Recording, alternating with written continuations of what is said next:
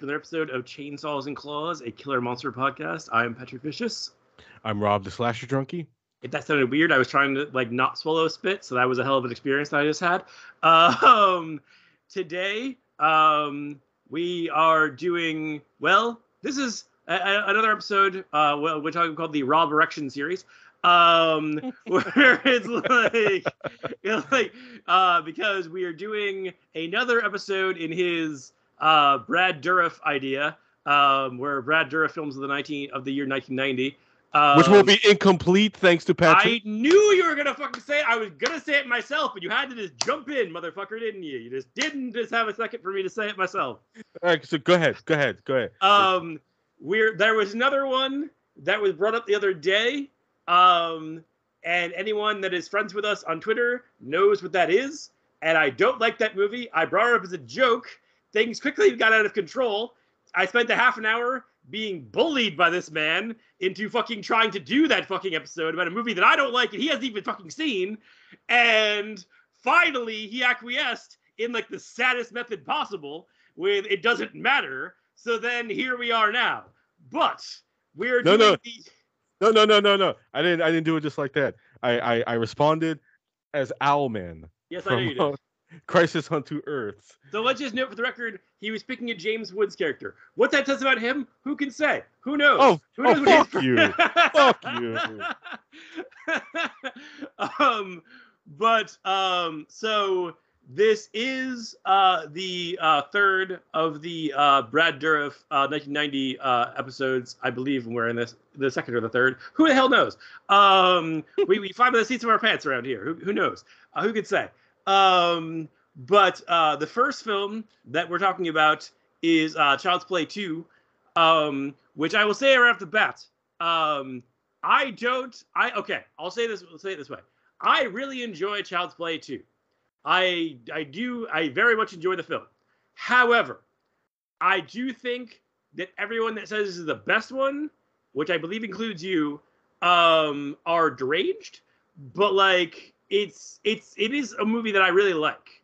Um, I but to be fair, I think most of the Child's Play slash Chucky franchise, it's actually, in my opinion, one of the most consistent. Because even the ones that I don't think are amazing, um, I still can put them on and enjoy them, um, even despite their flaws. Um, this one I would say isn't necessarily flawed by any stretch, but I just think um, there are better ones. But like as it is, um, it is definitely kind of the perfect example of what you want a slash sequel to be, Yes. where it's like you kind of give you what you liked about the first one and then just ramp it up like turn it up to fucking 11 do whatever you gotta fucking like just make it bigger and badder and nastier than the film you just made um granted i think part of it also is um it has a very different feel because um as much as i feel like um we already uh kind of talked about child's play and stuff but um as, as much as i feel like um kind of Don Mancini is given kind of all the credit for the Chucky and Child's Play. I do think more credit needs to be paid to Tom Holland yeah. um, than he gets. Um, but this is kind of it's kind of the perfect example because like without Tom Holland, it's a very different animal. Like it's like this movie is very different than the first Child's Play. Um, I would say in many ways for better and for worse. But I do think that, um, as I said, they do play up the stuff that did work. Like the whole thing, like it's like by this point, um, Brad Dourif is firing on all fucking cylinders as Chucky.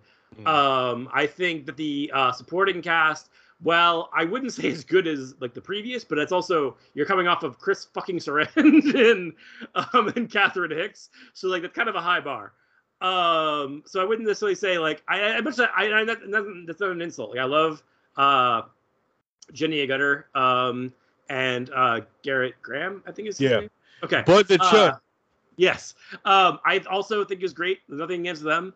Uh, and I mean uh, Laura Palmer's mother um, as the uh, as the uh, the orphanage uh, woman. Um, so yeah, like I mean across the board, I do like everybody here. Um, it just like it's a, it's a high bar, but um, this is as I said, like I do feel like to a lot of people, um, at least when they think of like I guess the horror era of Chucky, because there kind of is two different eras of Chucky. There's kind of like the comedy era and the horror era. Um, I think of the horror era. This is probably the one that most people think of, and I think it's because, as much as I love the first one, and I do really, I really enjoy the first one. Um, this one is very for one thing, it's very interesting visually. Like um, Oh, in a way that the first one is, but is differently. Like, the first one is very like kind of gritty and real, and this one is all very like colorful and like whatever. Um, plus, as I said, like it just takes all the stuff that like worked in the first one and just like ramps it up to eleven. Where they were like um, Chucky's body count is bigger. Um, you get more of like him kind of doing the Chuckyisms. Like you get, it's like everything about it is bigger. Um, but it's just like I said, like my one caveat is I feel like people are like, "This is the best one." I was like, "No, it's fucking not." Um, but it is great. No, I'm not in any way insulting. It's fucking great. Nah, yeah, it, it totally um executes uh Randy's rules of uh horror uh, slasher sequel to a T. The the body count is uh, much bigger. The death scenes are much more elaborate, and uh never ever assume the killer is dead. Yeah. Um, which which which is weird too because um it has different versions that has that uh end coda where uh you see Chucky is still alive. Um and then there's versions where you don't get that and it's like eh, you know whatever but um i don't recall saying i i feel it's the best one just my favorite Okay. um yeah the I, I think when we saw we discussed bride of chucky that we both you know declared that that's the the, the best film in the series um also my favorite, but okay. yeah yeah. this one i, I, I like it for, for the things you just said um it's it's it's very much like the the quintessential slasher sequel. Um where whereas uh yes so a lot of credit does need to be paid to tom holland um for basically giving us the chucky we all know and love to this day. But it was almost like when he was making the original child's play it was almost like he was trying to avoid it like it, it, avoid the unavoidable and that you're making a slasher movie where it was he was more like trying to make it real like thrillerish you know? But like it was a slash movie in general. This film has no such uh uh concerns. Like they understand through uh, through and through that they are making a slasher film and they make a, a thorough slasher film. And a, a very lean one at that. This film is only like 83 minutes long. Yeah, I was gonna say Oh. two and three are super short from what I recall. I think I think three is a little longer than this one, uh, unfortunately. Um, I like three. But that's I mean, I used to hate three. We'll get to three eventually. I Yeah. do. I, I've come around on three. I do like three. Like I, I as if I, the thing I said at the top is true. I think all of the Child's Play and like it's like that thing people about recently keeps coming up in fucking Twitter prompts where it's like, what's the best horror franchise? And everybody is admittedly, I would not say incorrectly, picking Scream, but I feel like Scream is also the easiest one because it's like there's only six of them, where there is like double that in Halloween. Almost no, yeah, it's like there is double that in um Friday Thirteenth. Um, almost double that if you count Freddy vs. Jason um with Nightmare on Elm Street. So it's like um the only one that's really comparable, I would say, is probably like Child's Play. Even Child's Play has more entries. Yeah, Um, but it's like I think that like Child's Play doesn't come up, and it should just by virtue of the fact that like not only is it managed to like um, stay consistent, but it also um, has managed to protect continuity in the same way that Scream did that the other Yeah. franchises didn't so much. yeah, no, yeah, totally. Um, we we also mentioned that as well, Bride of Chucky, that it other long running franchises like you know, uh, not, not Scream because Scream came after. Um, we we were discussing more like you know with uh, our, our original slasher icon franchises like uh, Freddy and Jason and Michael. That this one is out of those main groups is the most consistent. Uh, consistently. Uh, like yeah, it, it it does have its lows. Like you know what I'm saying. It's like, um, I I do like three, but uh, it's it's you know. It's it's it, Mancini himself has said that uh, he he ran out of fumes by the time he wrote that one. Well, it came out within a Hey, he year this. so like, Yeah, I mean, if you're yeah. writing two movies in a year, I mean, like, what do you want? yeah, he uh, he has stated that he really should have taken more time um before writing that one because he was fresh out of ideas and that's it. I think he stated it's his least favorite of the the series is three. Which is funny because my Um, favorite also is because, my you know- favorite is Curse, but or not sorry, Curse, uh, Cult. Sorry. Uh, yeah, uh, we'll we'll get to cult uh, eventually. Yes. Um, but uh, like yeah, I do have problems with that one. The but it, that was fine. Um, yeah, I Really, just think they're all just- fine for me. you know it yeah yeah absolutely yeah this one i just i just love so much uh, um th- th- this was a, a movie that came about like when i was um growing as a horror fan um like the original child's play is, is probably what got me into liking horror in the first place um because it's like it's, it's weird to say it's a, it's a gateway horror movie you know even though it's like it's you know it, it's it's not like it, in comparison to like say something else like the gate which is um much more like like it does have like serious horror Well, uh, also like kids on. have fucking. It's like this this attraction to Chucky. Uh, it's Yeah. funny because like um I was at uh Spirit um with Danny and her daughter, and um we were like walking through like looking at all like the kind of the more like traditional like there was like Freddy and Jason and Michael Myers, and um we got to like the Chucky area and she was like really into it, and like Danny's like she can't watch like Chucky yet, can she? And I was like, eh. and she was like, it's too hardcore by my standards, right? I was like, then yes. like I was just like, it's like it um because it's like I definitely like I watched as a kid, um, and it scared the shit out of me. Um, but like I loved it.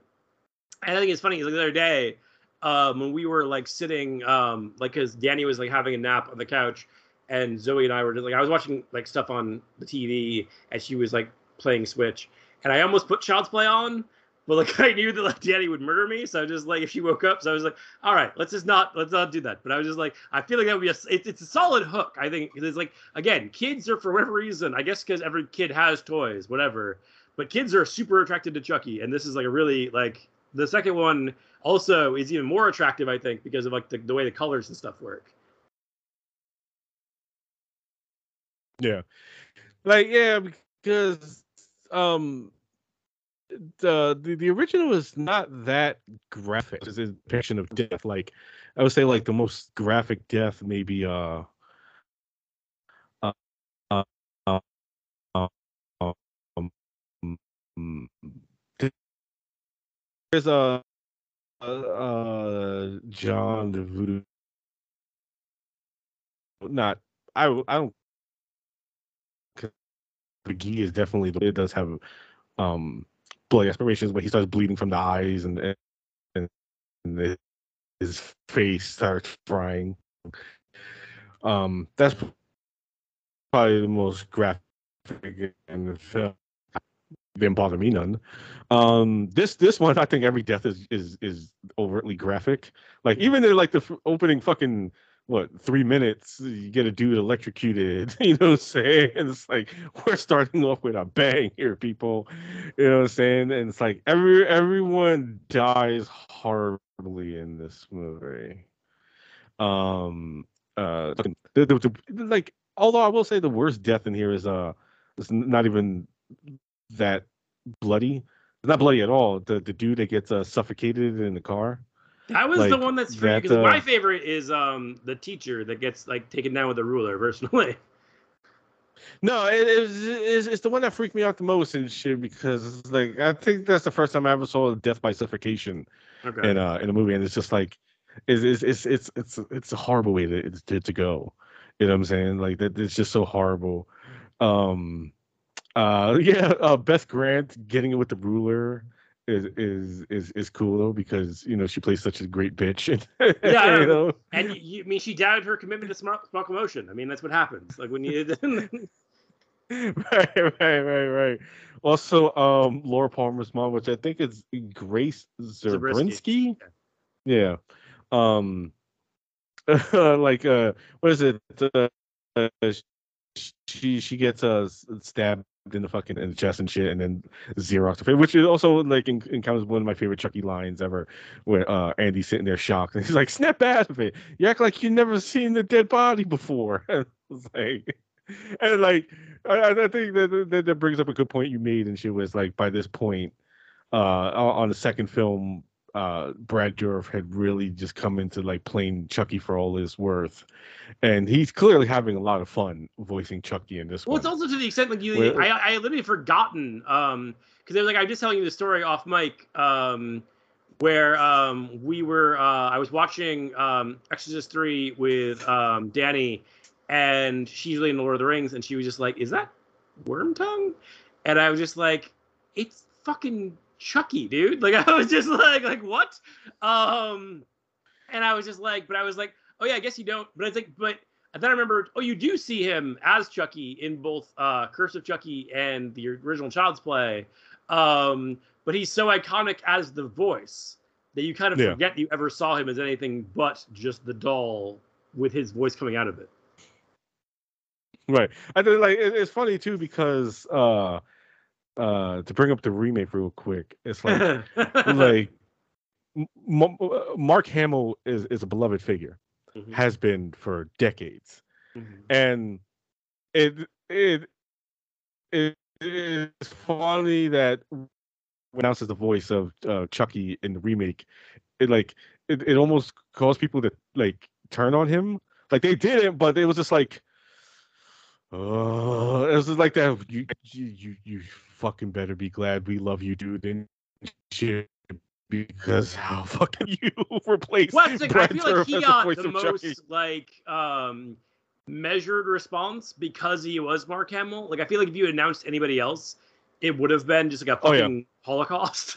yeah, yeah, like it, it, for any other person, like they better be glad they hired Mark Hamill. I think they, they probably fucking knew that. Like Probably. we might we, we we might we better hire someone who's beloved because you know what I'm saying they're going to fucking burn the screen down if if we cast anybody else as the voice of Chucky. So it's like they get Mark Hamill and just like you better be fucking glad you're Luke Skywalker and the Joker, dude. You know what I'm saying? If you were any other man, we would kill you where you stand. That's a that's a Star Trek First Contact reference right there.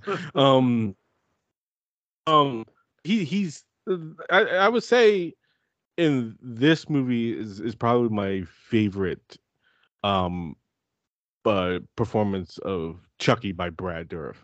Um, he has all like Chucky has all my favorite lines in this movie. Like Chucky just is all around incredible character. Um, but like his line readings are my favorite in this in this in this movie. Uh, My favorite line Like, reading uh, ever is the Chucky TV series when like uh they're basically uh because like the main character is struggling with coming out and he's like I got a queer kid and it's just like it's like really it's like it's like it's like it's like and like, you're okay with that I'm not a monster Jake but like but the way he says like gender fluid is like it's the Right. best fucking thing I've ever heard in my life. right, like so so like gender fluid. You know what I'm saying? But um like uh when he's in the car with Kyle and he's like, step on it. She's fine. We're just gonna get pulled over again. He goes, shut up and drive before I kick your fucking teeth in. You know what I'm saying? And then when she sends him flying out the car and runs him over, he's like, goddamn woman drivers. You know it kind of reminds me of like there was like a thing that I, I sent you um that I saw uh Kumail um doing stand up where it's about Freddy versus Jason like the point when Freddy is like uh making like the racist like how sweet dark meat and just like about like Freddy where it's like it's just like it's like I it's like I I'm okay with him murdering children but I draw the line at racism it's like Jason is murdering but at least he's not a bigot like it's just like the same thing with like Chucky where it's just like it's like it's like I draw the line at misogyny. All right, you can murder all the people you want, but misogyny is too far. right. no, um also when uh he kills Bud the Chud is, is probably like is, is my favorite uh uh Chucky line reading ever. I actually am surprised you um, bring up Bud the Chud because I figured as a De Palma guy, you'd bring up his character in uh, Phantom of the Paradise. Nah, he's Bud Chud. Um To me, no, like, he's the Gary- other. He's like the, to me, he's the other fucking uh, salesman in used cars. But like that's fine. Nah, yeah. Um, nah, it's just like it. Uh, he, he's so great in Bud Chud, uh, that it's just like.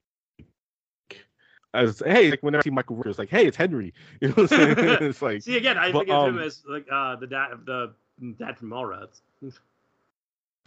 Yeah, okay. Um, no, but like, uh, as when uh he he's got him hanging upside down, and like you know, uh, Bud the Chud has not been believing Andy the entire movie that Chucky's alive. He's well, nobody would. been pretty much a dick to, to it's, it's understandable, but like he he he he he was a dick. You know what I'm saying? Like, uh, I mean, she like um Alex from um uh, American Werewolf. She she she was like, oh, I like the kid. Yeah, I I, I like him. And, I will say I love her in this and- movie, and- but her her accent is really hard to pin down. like I was like, is she playing British or is she playing American? Because I don't feel like either accent completely takes hold. yeah, like it, it's her her accent is really like soft and subtle in here. So she could oh like yeah, it's just like yeah, I- I feel you on that. But when he's got Bud the Chud head upside down, like you know, Bud the Chud has just been disbelieving Andy, and then he finally sees Chucky alive, and Chucky just goes, "How's it hanging, Phil?" And then drops him on his fucking head so he breaks his neck. It's just like the sinister nature of that line reading is what makes it my favorite of, of all of uh Chucky's lines. It's just like I mean, he knows uh, a dude hasn't believed Andy, and it's just like he takes real fucking glee.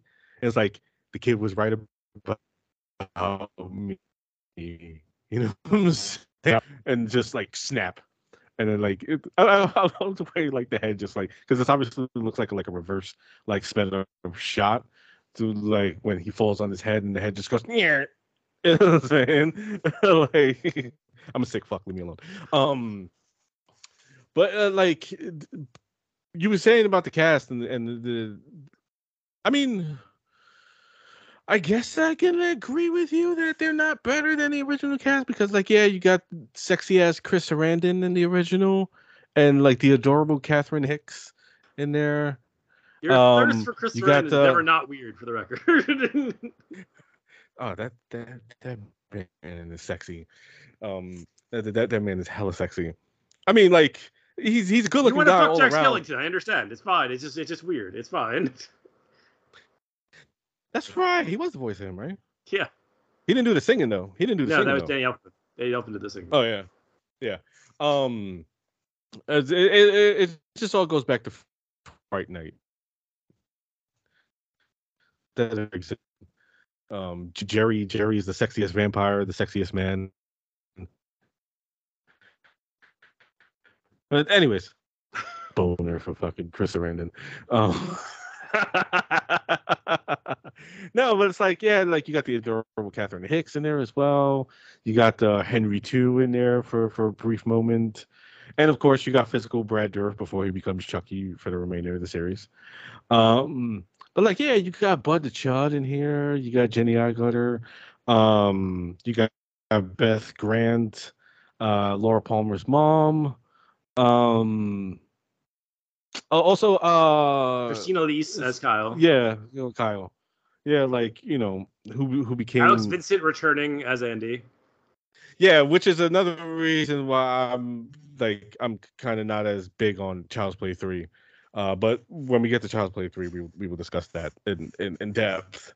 Um, but yeah, like Christina Elise, uh, it, it's weird that she like is almost like Jenny in two, she became like uh, a favorite final girl for like only appearing in one like she is for the series like you know like literally she returned in the series the chucky And yeah, she But, went- first came um, back in Cult, and then yeah, came back for uh. uh Yeah, that's the right. Series. That's- yeah.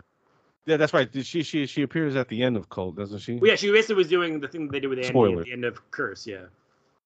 yeah but it's just like she she became an instant favorite final girl and then like for the longest they didn't bring her back and it's just like i can understand like you know because of the age up thing they did in uh child's play 3 but it's just like she fucking rules in this movie um and like when I mean I've seen people state how much they, they love Kyle uh, as a character and as a final girl. But it's like, you know, when you like you see we see this prom come up all fucking time with the who's your favorite final girl? Like name your favorite final girls, and this is always like, you know, you get your Lauries, you get your Sidneys, and you know, your Nancy's, uh, and your Ginnies. And it's like how could you not? But it's like Yeah. Like yeah, and like like like with Kyle being instant favorite, and she's only been in the the the, the movie once, uh, like the series once. You know, I, I know they said they were going to they wanted to bring her back for three, but her agent convinced her to decline the decision she regrets. Um, Which, I to be fair, though, I don't know where the fuck they would have put her. Like, it's like the whole thing is because Andy's going to military school. It's not like she can fucking go with him. right. No, exactly. Like, and I, and I, and I think that's uh part of the reason why I, my man Mancini just. You strong foundation there, you know what I'm saying? But you decided to age up Andy for no real particularly good reason other than you wanted to set it at a military. And it's just like all right. I mean, eh, okay, okay, I guess, you know, but it doesn't really work. And like even he agrees, like, yeah, I don't know what the fuck I was thinking. You know what I'm saying? Um, but I I always liked uh Christina Elise's Kyle. Like I always thought like she's she's a a fantastic final girl who deserves a bit more love when it comes to like you know naming favorite final girls. Because like you know I, I love that like she's got like she's one of those you, you immediately know where her character like you're in a 90s film even though it was 1990 so the 80s have just ended. But like she's she's like a quintessential 90s final girl. Yeah that's fair. You know what I'm saying? She's got she's she's got the, the, the attitude and shit and the, the great fashion sense. Yes. The, and she smokes. Yes. You know what I'm saying? I mean, my only thing Actually, is like before the single like she yeah, I think I, I do think like the whole thing with her is that she seems like um like she's kind of like in most cases with when you have like, like final girls it's basically like girls who kind of like discover agency um as the thing as the thing goes on. Whereas this one she basically is already um kind of fully formed and it's like she doesn't have like an arc per se. I think that's probably why she doesn't get mentioned that much because like you don't think of her in the same sense as like laurie going from like a mild mannered geeky girl that ends up taking on the fucking boogeyman or like fucking um like Ginny like the like sarcastic like kind of like normal chick who ends up facing down Jason it's like she's um already kind of like a badass so like yeah, when you, like when you meet that. her so it's like when you put her uh, up against Chucky it's like she already seems formidable um, so I think that's probably why she doesn't get mentioned that much, which I'm not saying that she deserves, because they similar to kind of uh, Sidney in a certain way. The only I think the difference is that like Sidney has like there's this like vulnerability that exists with every time you see Neve Campbell ever, whether she wants to or not. Mm. Um, that kind of naturally comes through, and I think that makes her feel less like a fully formed badass, even though she's like somebody who has gone through intense trauma and come out the other side of it, and therefore is strong and tough. Um, but like like the thing about Christina Elise as Kyle is that she like looks strong and tough and feels strong and tough, so it doesn't feel like, like as huge of a thing. And um, also, um, because truth be told, I mean, she's not the final girl because this one they kind of do the thing where um, it's Andy and like her, like they they get to like both live, which is not the most common thing in the slasher genre, but it's it's cool when it happens. No, yeah, totally, totally. No, I can see that. I can see that. Like, uh, I was gonna say that, like she already started off the, the movie as a, as as a badass and just build from there. You know what I'm saying? Um, also like like uh like I was saying, um, to, she she already uh when when we first meet her, she's just she's a smoker, but the fact that she also let Andy say, yeah, go ahead and then like he hates it. You know what I'm saying? She's like, you see, and it's like, oh, like you know, she's very motherly. You know what I'm saying? Like she's she's one of those type of people that's just like you know, like you know, they, what, is it? There's two different kind of mothers. Like, don't touch the hot stove. You know, and then there's the other mother that's like, yeah, go ahead. What did you learn? You know what I'm saying? Kyle is the second one. Like, hey, like I want to try to smoke a cigarette here. You know what I'm saying? you see it? You know what I'm saying? I like it. Like, they, she just casually smokes her cigarettes in the fucking house. You know what I'm saying? Like, if if we wanted to smoke cigarettes, we just had to leave the entire fucking house because it's like. Yeah, she's she's just in a basement doing laundry, smoking cigarettes, making sure the fucking fresh laundry has a nice uh a cigarette scent on it. Like, yeah, thanks a lot, Kyle. Now now we all seem like we were just puffing away in this fucking house. well, to be fair, it was like the late '80s, early '90s. So like that thing is funny is like everybody always remembers like um like the 80s and 90s being like um like very bright and like whatever. But in actuality, everything was brown and everything smelled like cigarettes. yeah, uh, especially here, thanks to Kyle. You know what I'm saying? but no, like I definitely think that like um she has like this thing that like makes her like already kind of like you know that she's not going to die for the second you see her, which I think is kind of like the the, the one thing is like because even Andy like they're, they're kind of the two characters that you're instantly like there's no chance in hell that either of them are going down. Like it's like Andy's going to keep going on and she's going to like somehow find a way to pull it out too. And I do like the whole idea because it's like because you mentioned the whole motherly thing. I mean, I always got the, the vibe was like it was like big brother, big sister, but like by the end of the movie, yeah. it really is fucking basically um, mother and son because like as they're kind of walking off in the sunset, I love that he's just like it's like let's she's like let's go home and he's like where's home? He's like I have no idea. Um, because I do like the idea that they kind of play with in this where it's like um, because because like most of the time like when you have like characters that are survivors in horror movies they're either adults or like they're on like the verge of being an adult so like you just kind of know they just kind of move on with their life. It's just like the whole thing like Sidney goes from being a high school student in Scream to being a college student in Scream 2. Like she's out on her own. Um, whereas like um, in this, it's like you have Andy who had this horrible fucking thing happen and the next time you see him, it's like his life is totally different, but not in a, a good way. Like it's yeah. like his his mom got fucking committed. Um, so now he's fucking uh, in the foster care system, and like you don't necessarily get that a lot, which I think is kind of cool. To, like they kind of get in this case, where it's like most time, like you are made aware of like the kind of the the, the survivor's trauma in horror sequels, um, like through dialogue, whereas like there is never a second in this movie that anything in Andy's life resembles his life before everything that happened in the first one, which kind of adds this extra like tragic layer to it. And also there's kind of an extra like kind of like level of like hardening to Andy himself. Um where he's still like a little kid, but like he definitely has way more it's like you wouldn't there's like no scene in this where he's like he's coming to kill me and crying. It's like the whole time he's like he's scared of Chucky, but he's also figuring out how to ch- take Chucky down, which like I think is like the start of like where that character would go, and also you don't necessarily get in a lot of these like um because it's like he is a, like a really little kid, but he has the agency of a fucking full grown adult survivor. Nah, yeah, like especially when when we first re-encounter um Andy, like he's just so like just like yeah, you know, this man has lived 15 years. This kid has lived like 15, 20 years in the span of like a couple of years. They should have introduced him like, chain yeah. smoking cigarettes. Just like, I remember when I met Chucky the first time. right, like that's exactly how it is and shit. Like, Alex walks around with this kind of aura, was like, I've seen some things, man. yeah. some stuff. I wouldn't recommend it.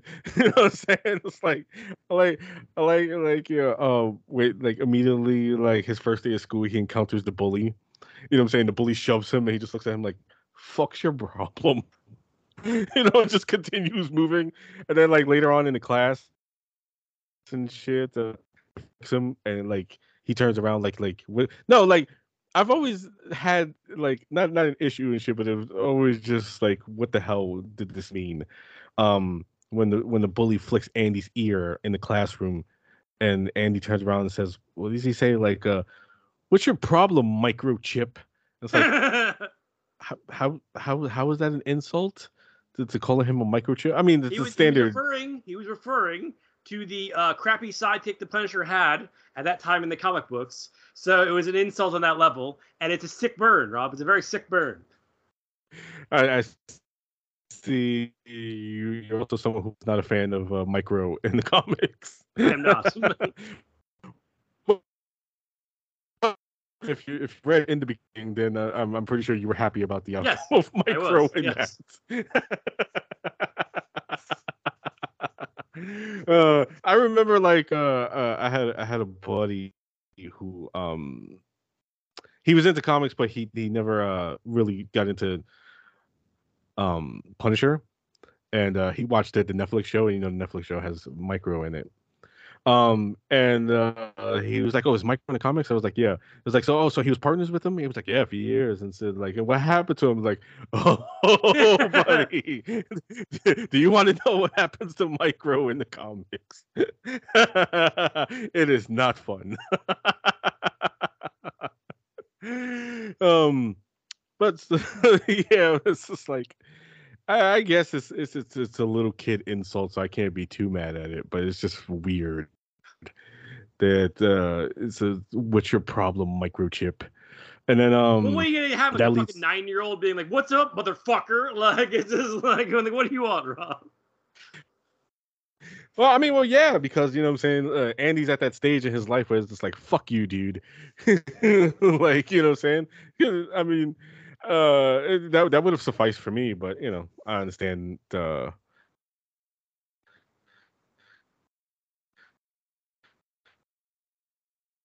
I know, I know he had a real problem saying the word "bitch" in uh, the original.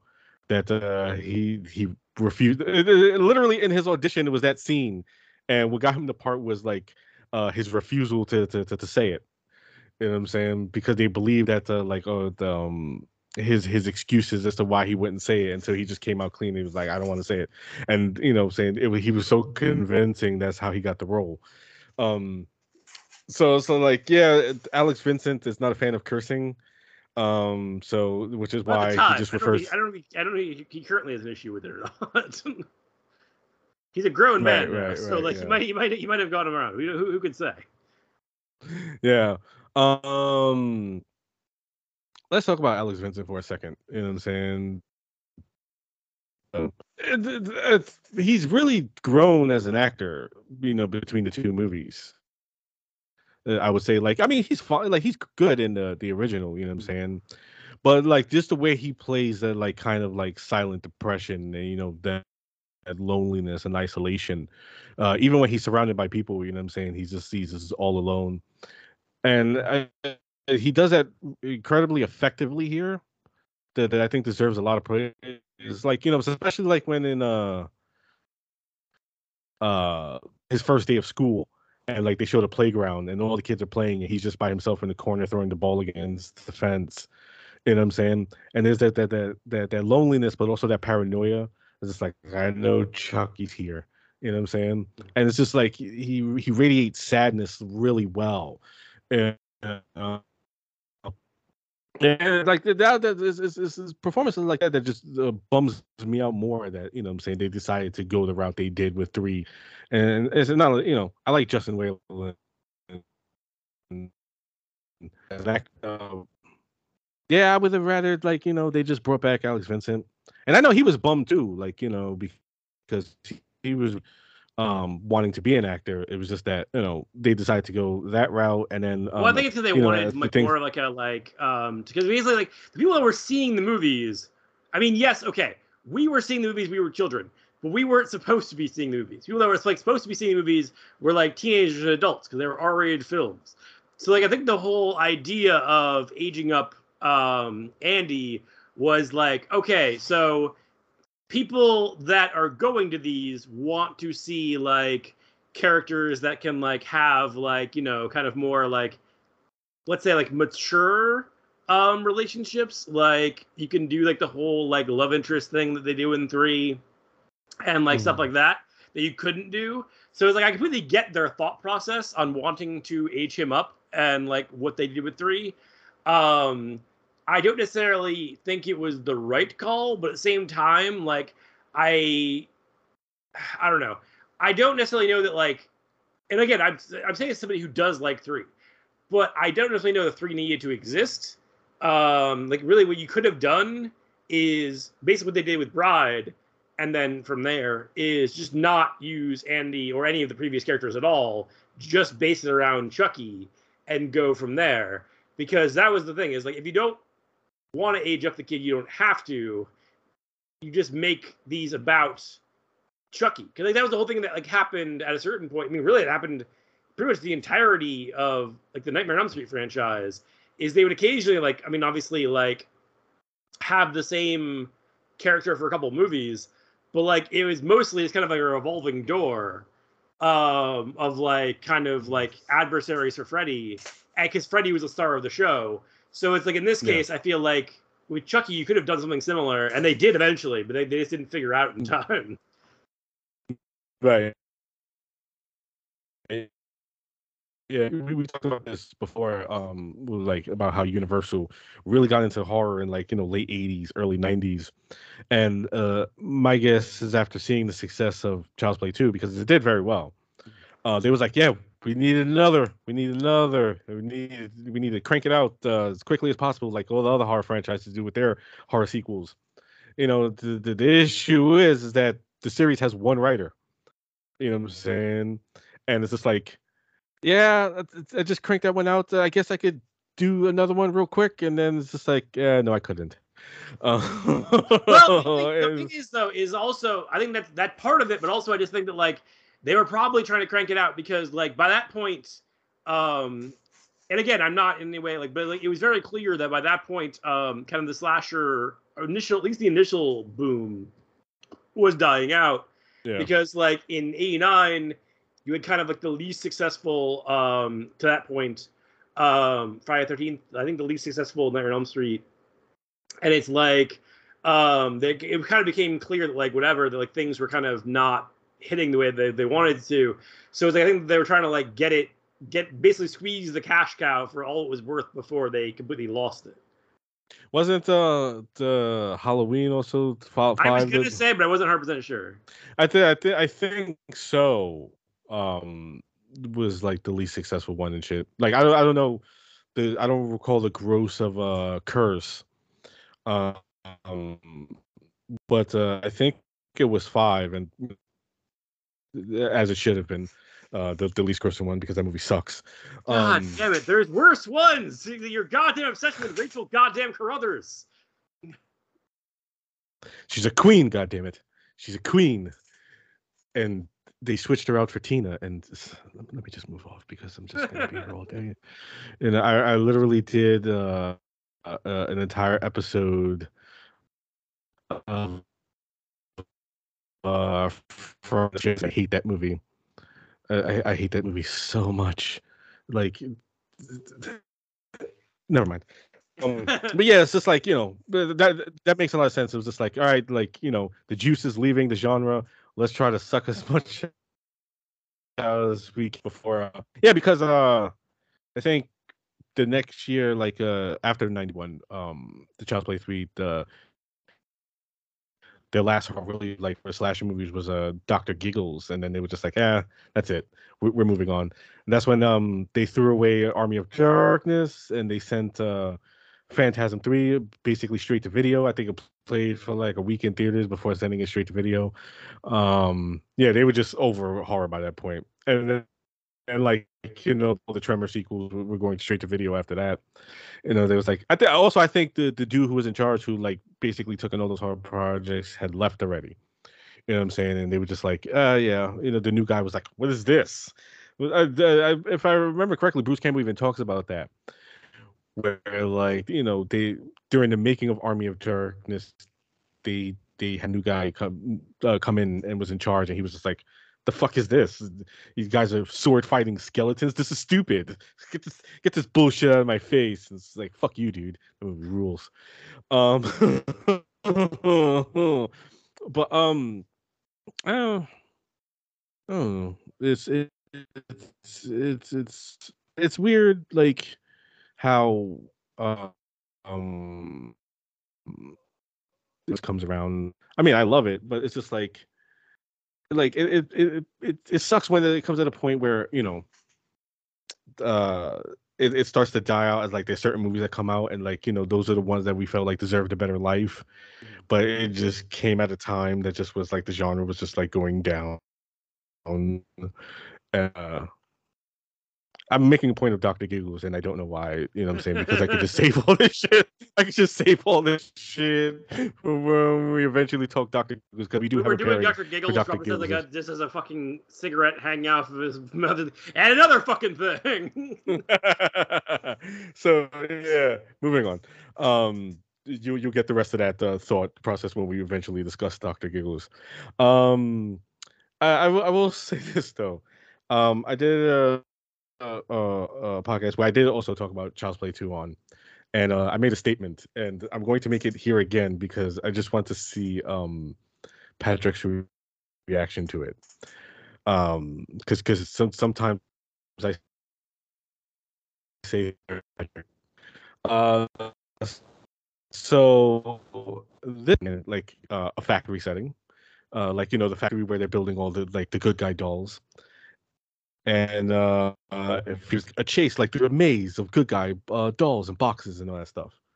And uh, I recounted how it, it's, it's reminded me of like the the hedge maze chase and uh, the Shining. You know what I'm saying? And uh, I recounted in that appearance that uh, I found this chase superior to the one in the Shining. What the fuck is wrong with you? the, look of disgust on his face as that statement left my mouth. it's just like I don't know. I just uh, like like yeah. I mean, I'm not saying against this, but like, what the fuck? like, it's like that's like I don't even I don't even have a comparison. Like it's like, uh, like the, I mean, holy shit! Like I don't even know what to fucking like. Holy lord! Like that's not even in the same league. Like, and, and again, I'm not like insulting this movie, but holy shit! Like what the fuck? I know, I know, I know. Uh, the, the the host of that show, um, he he he was also taken aback, but like you know, saying I, I don't think he was as disgusted as you were, but he was just like, wow like you really said that and i was like i did i did i did say that. I don't know it's just um i i, I love the way lafia shot it um john lafia the director of this film who uh, we also discussed when we uh, we talked about the man's best friend which he also directed which i think was his only two movies um he has since passed away yeah i believe. um he also he, he was like a writer i know that was the whole thing is i remember i recently read um because I won it on like a bloody disgusting um, thing, um, like a contest, uh, bloody disgusting on Twitter, um, where there was like a book about the entire um, Child's Play franchise, oh Child's Play slash Chucky franchise, and um, yeah. apparently he was one of the um, main driving forces um, on the original Child's Play. I guess yeah, Don he was Mancini, a writer on it. Yeah, Don Mancini wrote a script, and then um, which was Blood Buddy, which was very different, yeah. but had some of the same ideas and then John Lafia kind of like pushed it in a direction that was more than what became Child's Play, and then Tom Holland came in and like overhauled it and like turned it into what we know now. But it's like um apparently, and again, I love Tom Holland's work. I don't obviously know him as a person. I do love his work, um, but apparently, um, the thing that bonded um, Don Mancini and John Lafia was their mutual hatred of working with Tom Holland on Child's Play. Um, so like that helped with like them making this movie together. Was like I think that they had a much closer like vision and like they were both like they could both be like so not like that motherfucker like we're gonna do this thing like it's like so it's like it does ultimately I think work for them because it's like it's as I said like at the outset of this, like this movie is a very different fucking animal than the original. It just Yeah. is also um it's just different, but it's also like it's also it's they're both very enjoyable films. It's just they're they're also trying to do something different. As you pointed out before, it's like what Tom Holland was doing was much more of like a thriller type of thing. What Lafia is doing is much more of like a straight slasher thing. And I think that they are both great. They just, as I said, they're just going for different things, which is why it's almost unfair to compare them because, like, it's and you're obviously the, the comparisons are going to happen because they're like the same franchise and they're it's a sequel to an original and all that shit. I get it, but like it's almost unfair just by virtue of the fact that like they really were clearly obviously had very different goals in the movies that they were trying to make. Um and i think that they were both successful in that regard. Like i think that like child's play is a pretty goddamn close to a masterpiece uh the original child's play um it is just i i think it's wonderful um this i think as far as just straight slashers go is definitely one of the high points of the genre especially of this time period like if you're about like 90s slashers and you don't bring this up, I don't know what the fuck is wrong with you. So it's like I definitely think they both accomplished their goals. They just both were coming from different directions. No, yeah, yeah, totally. Um, I, I, I, could- I could see how that worked, like the, the whole scripting thing with the original, where it's like missing the script, and it would, probably happen was Lafayette strengthened the, the slasher elements, which to Holland came and paired, tried to pair. And you know that's not a dunk on Tom Holland because uh, you know what I'm saying I'm a fan of Tom Holland. I love uh original Child's Play, also his Fright Night um, as well as uh, uh, uh, I'm a huge fan of uh, his uh, Fatal Beauty, um, which also starred Brad Dourif as as drug dealer, uh, going up against uh, badass cop Whoopi Goldberg. and and you know I also love his script for uh, Psycho 2. Yes. Um, so so so I'm so I'm a big fan of Tom Holland, but um, yeah, like I I could see as just like you know him kind of being like, yeah, I don't want to do like a slasher thing, you know, like a Hitchcockian thriller, and Mancini and Lafayette were probably like, no, don't, why? And then like one. Holland was out and you know do it up in the slasher shit, and they did, they did. You know what I'm saying? I, I kind of wish that the Lafayette had come back for three. I mean, not, not to say that the, the director of three wasn't uh, bad or anything. I guess we'll just Well, my whole thing is like I also think it's like a gener- it, was probably, it was probably something like a generational thing, where it's like I feel like um Yeah. because Tom Holland came from that generation before, where it's like the the reverence for fucking Hitchcock was insane. Like Christ, look at like fucking Carpenter, look at De Palma, like the reverence for Hitchcock was fucking crazy. And I feel like the the, the of course you could you like the generation you that followed it is much uh, more like um I was just gonna say that the generation that followed was much more like I think um into just kind of doing this new thing that was coming out, like where the guys who were influenced by those guys and they were doing kind of like what became like the the traditional slasher mold. I think they were more interested in Yeah. that. It was a generational thing, is my guess. no like I I was saying uh, like his his um his love for Hitchcock shows greatly in um uh Fright Night because it's basically real one Yeah. no for sci movies is clear in Fright Night as well. You know what I'm saying? We have Roddy McDowall like basically dunking on the slasher franchise as a whole, you know what I'm saying, in a line of dialogue. You know what I'm saying? So so I get it, you know.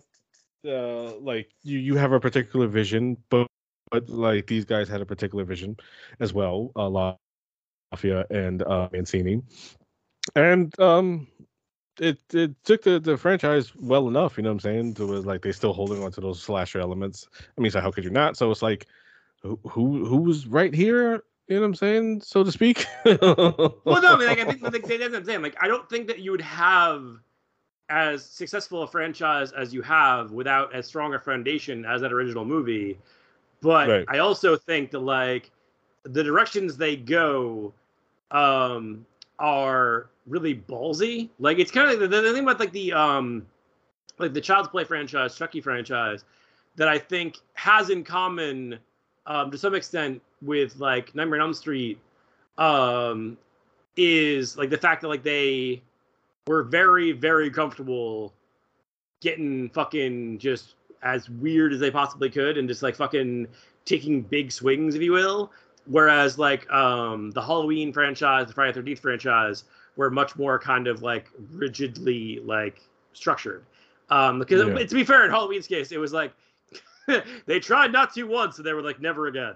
Um, but um, but like this, it's like I think that's the kind of the strength of this franchise is that like you can kind of make it whatever you want. Like you can kind of like do like you can do like a straight fucking horror movie, um, like Child's Play or like uh, Curse of Chucky. You can do um a basically a straight fucking balls out comedy in like Seed of Chucky.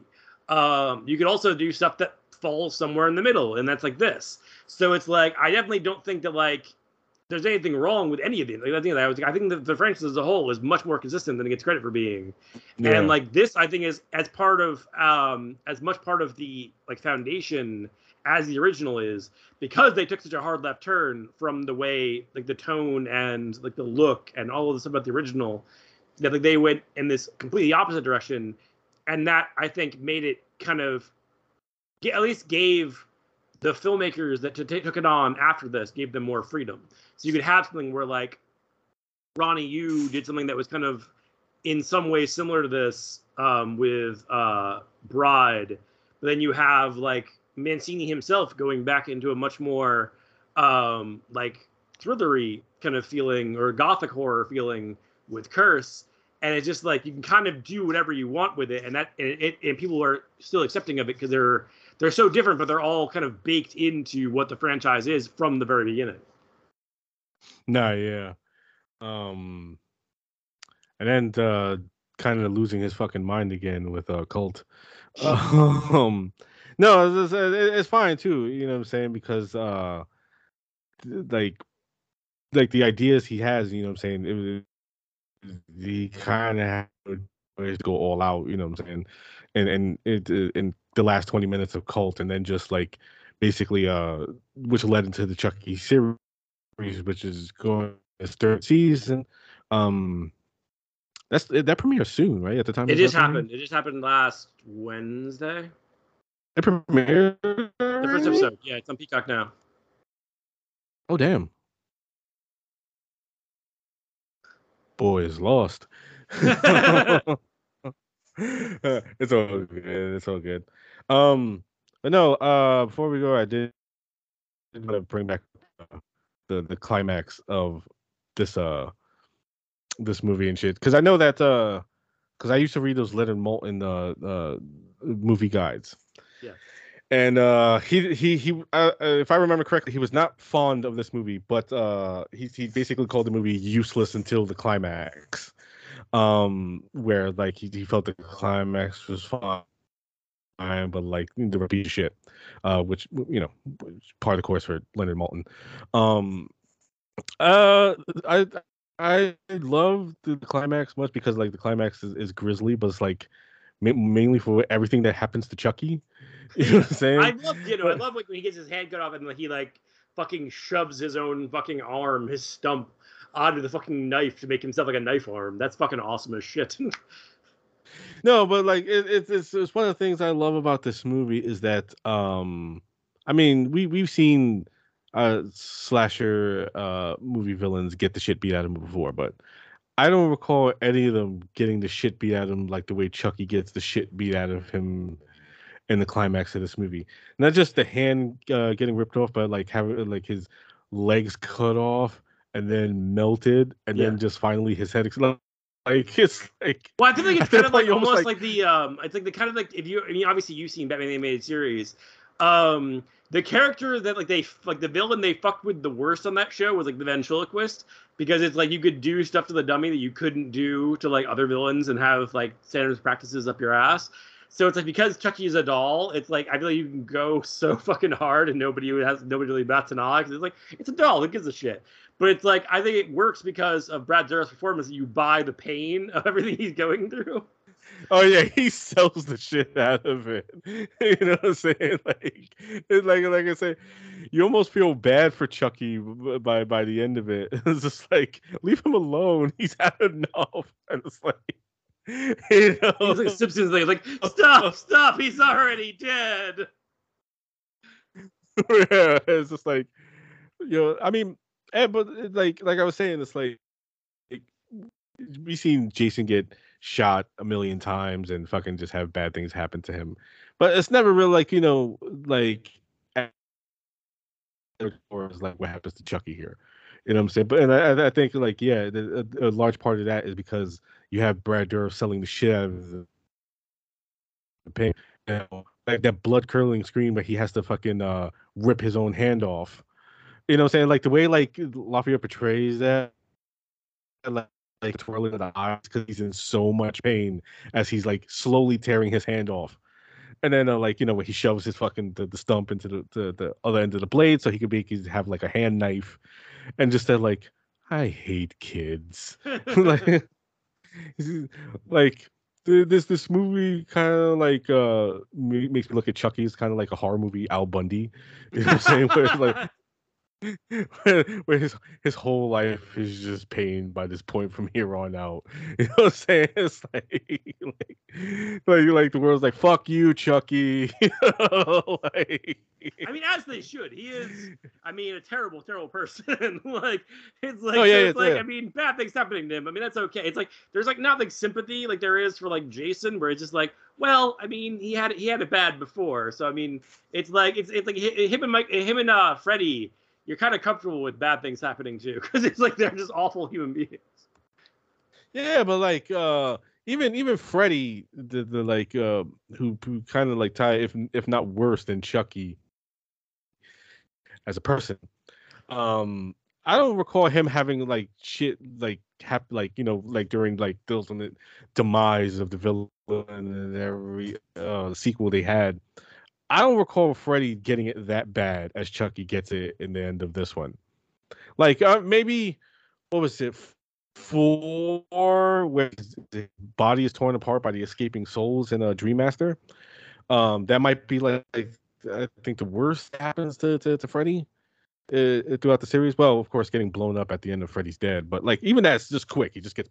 Well, that's not true because he does get fucked up pretty bad at the end of Freddy's Dead gets his hands uh, like his fingers broken back. He gets stabbed like hundred times, and then he gets blown up. You know, and so so there's that. But I don't even think that's worse than what happened to us. Fucking tore the fuck up, literally, like slowly and surely. You know, saying Chucky gets fucked up real bad, and it's like it's great. It's it's great because it's just like you as I'm pointing out, you rarely see your slasher movie villains get done like that, even when they fucking absolutely deserve it. Chucky absolutely deserves it, like every slasher movie villain, and like it gets showed like over the course of like you know this 15 minute climax and shit, where he he loses hand, legs, and he gets melted, then he gets blown up, and you know it it, it all works beautifully.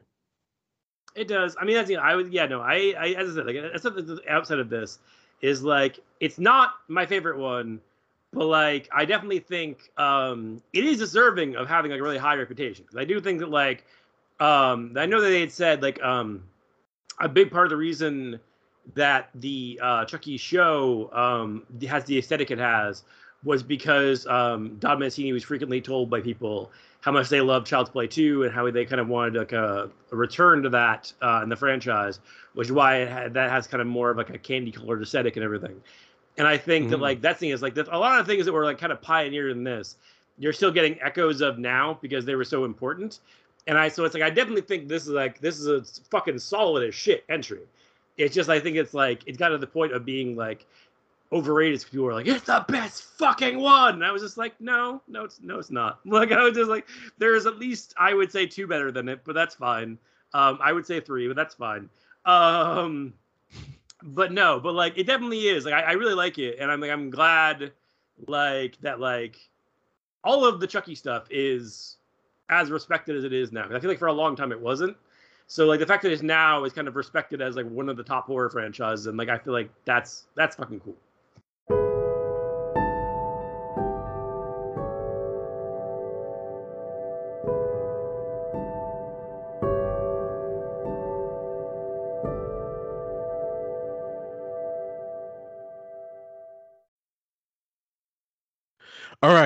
Now on to our second feature, um, which is kind of weird, uh, since uh, last uh, last discussion, uh, we did um, but it's it's it's, it's, it's oh no, it's you say kind of weird. My exact fucking response, if you will recall, when you fucking brought this up, was, "Oh hey, do you like Tobe Hooper, Rob? I was unaware." no, because it's like because you've been obsessed with Tobe Hooper for like the longest at this point. So to use a U word, so no, it's all good. It's all good. Um, because it, it, it works out. since, Uh, by the time it's recording, uh, the episode prior you would hear will be um, uh, in this in this miniseries is we discussed uh, the burning and spontaneous combustion, which had both Brad Dourif uh, and directed by Tobe Hooper. This one, this discussion has a movie starring Brad Dourif, well, the voice of Brad Dourif, and a movie directed by Tobe Hooper. So we kind of split them into two, and that is uh the Mangler. Um, a uh, how would you even describe Mangler? This, his reputation. um, okay, I didn't even I had never seen it. Um, I agreed to do it because of your massive erection for Tobe Hooper. Um, I feel like it's it's the weirdest fucking thing because it's it was made in like I think 95. So like the year before Scream. And it feels not at all like any it's like it's like the weirdest time I guess to release a fucking horror movie because it definitely feels like a 90s movie in a lot of ways. Like um the closest I would say uh, is like Man's Best Friend kind of feels similar to this. Um in terms of like its tone and like its look. Um they have very similar to me like feelings. Um but like this is also like the weirdest fucking thing for Tobe Hooper because it's like I feel like that dude had this particular aesthetic when he made Texas Chainsaw that he just kind of just never either he didn't want to do it in the first place or just never wanted to do it again.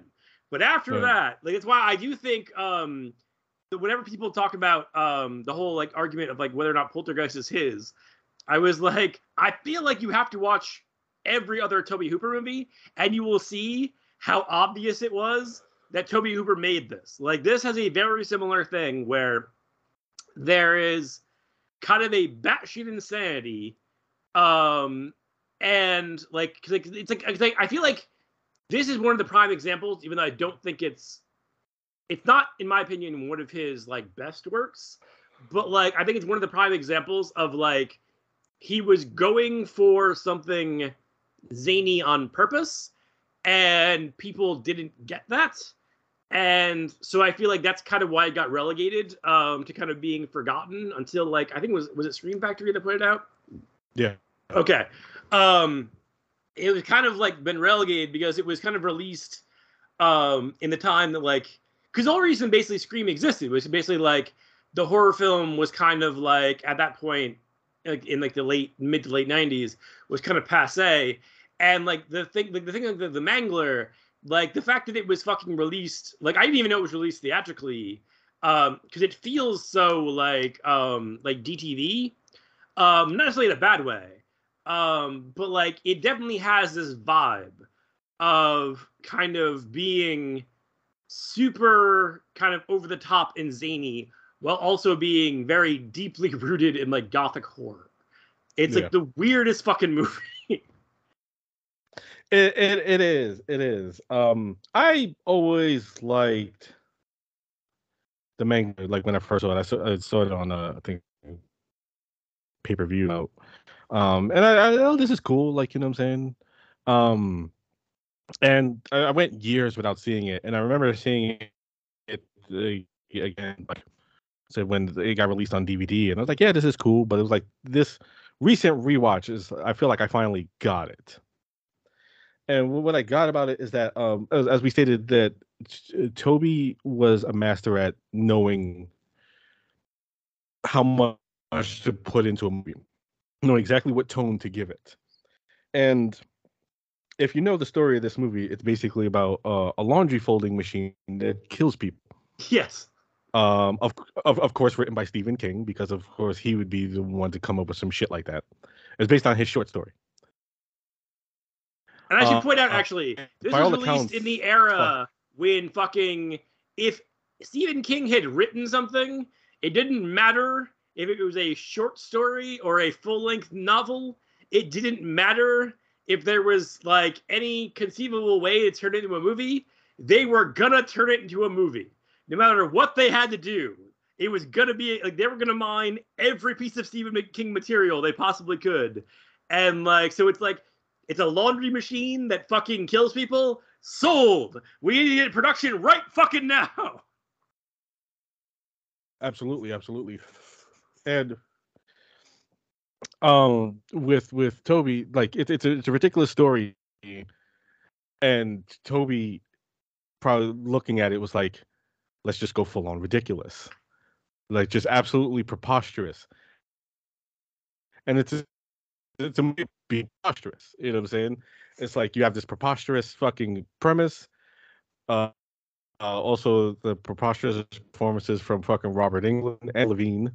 Um, it's just like Ted Levine's performance. it's like, like. It's fueled entirely by cocaine. Oh yeah, both of them. Like it's weird too because they seem to be the only two that are not dubbed, and I think that's because where the movie was shot. Uh, um, uh, Englund is just going off the fucking uh, deep end here with his performance. Like the Tobe allowed that man to cut loose, con- and he goes for it. Like you know, with the fucking the leg braces and the fucking swinging of the cane and shit, and just like he he is fire and and the is great in the movie. Like one of his like few hero roles that I remember uh, Ted Levine doing, especially at this time. You know when he was known as Buffalo Bill. He's still known as Buffalo Bill for, for you know I'm saying for a large part of like uh, audiences. But like yeah, it's just that Tobe go like literally just goes for it. You know what I'm saying? Um and it just creates a, a, movie that is just so over the top, but like it's really deserving of that kind of energy because like how the fuck could you you not premise? You know what I'm saying? Like and like like the way like all the way to the end and shit with it, there's a scene where they perform an exorcism on an evil laundry folding machine and the way he shoots it like you know it's like pure like gothic horror and it's just wonderful wonderful thing and like you know, it's just that this is why Tobe is one of the greats. Now, but I mean, you look like okay. something there. I okay. See the way that you're framing it, I okay. As I said at the outset, like I was just like I, lo- I, I do thoroughly enjoy a lot of Tobe Hooper's shit.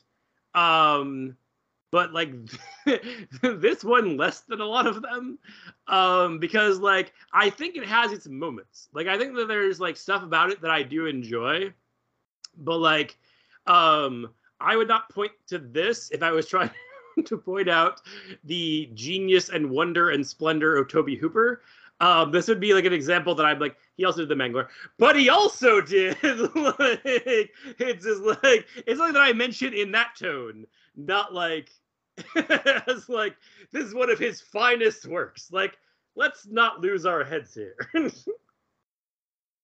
well, I, I think it's it's one of the finest depictions of like Tobe an evil as, laundry as, machine. Like... Yes, it is one of the finest depictions of an evil laundry machine in all of cinema. I will grant you that. no, but it's like uh how how Tobe is is, is a master control and knowing exactly what a movie needs. Like it's it's it's a, it's a prime example of that. Like Tobe just knew exactly what to give a, a movie and shit. You know what I mean? He know it's to, to, to play or to go over the top, and then this one he really goes over the top with everything. There's a scene where they have where where, where they battle a, a, a possessed fucking icebox. Yes, there is. Like, like come on, like come the fuck on, like they have like, and and it's not like it's not even like you know, like they they really have a full on battle with this fucking thing and there's there's lights and and wind blowing and shit and and it's like uh, it's, it's almost like it, becomes almost like with like the climax of a superhero movie where there's a light in the sky.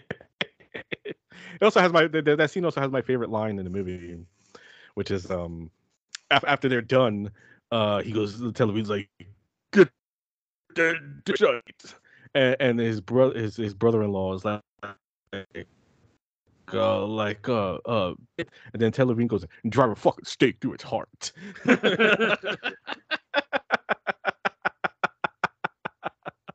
it's glorious. How can people not like this movie? I, don't know. Like, I mean, I, I think it's just a case of people just not understanding or just just being put off by the the the, the so it's just it, it's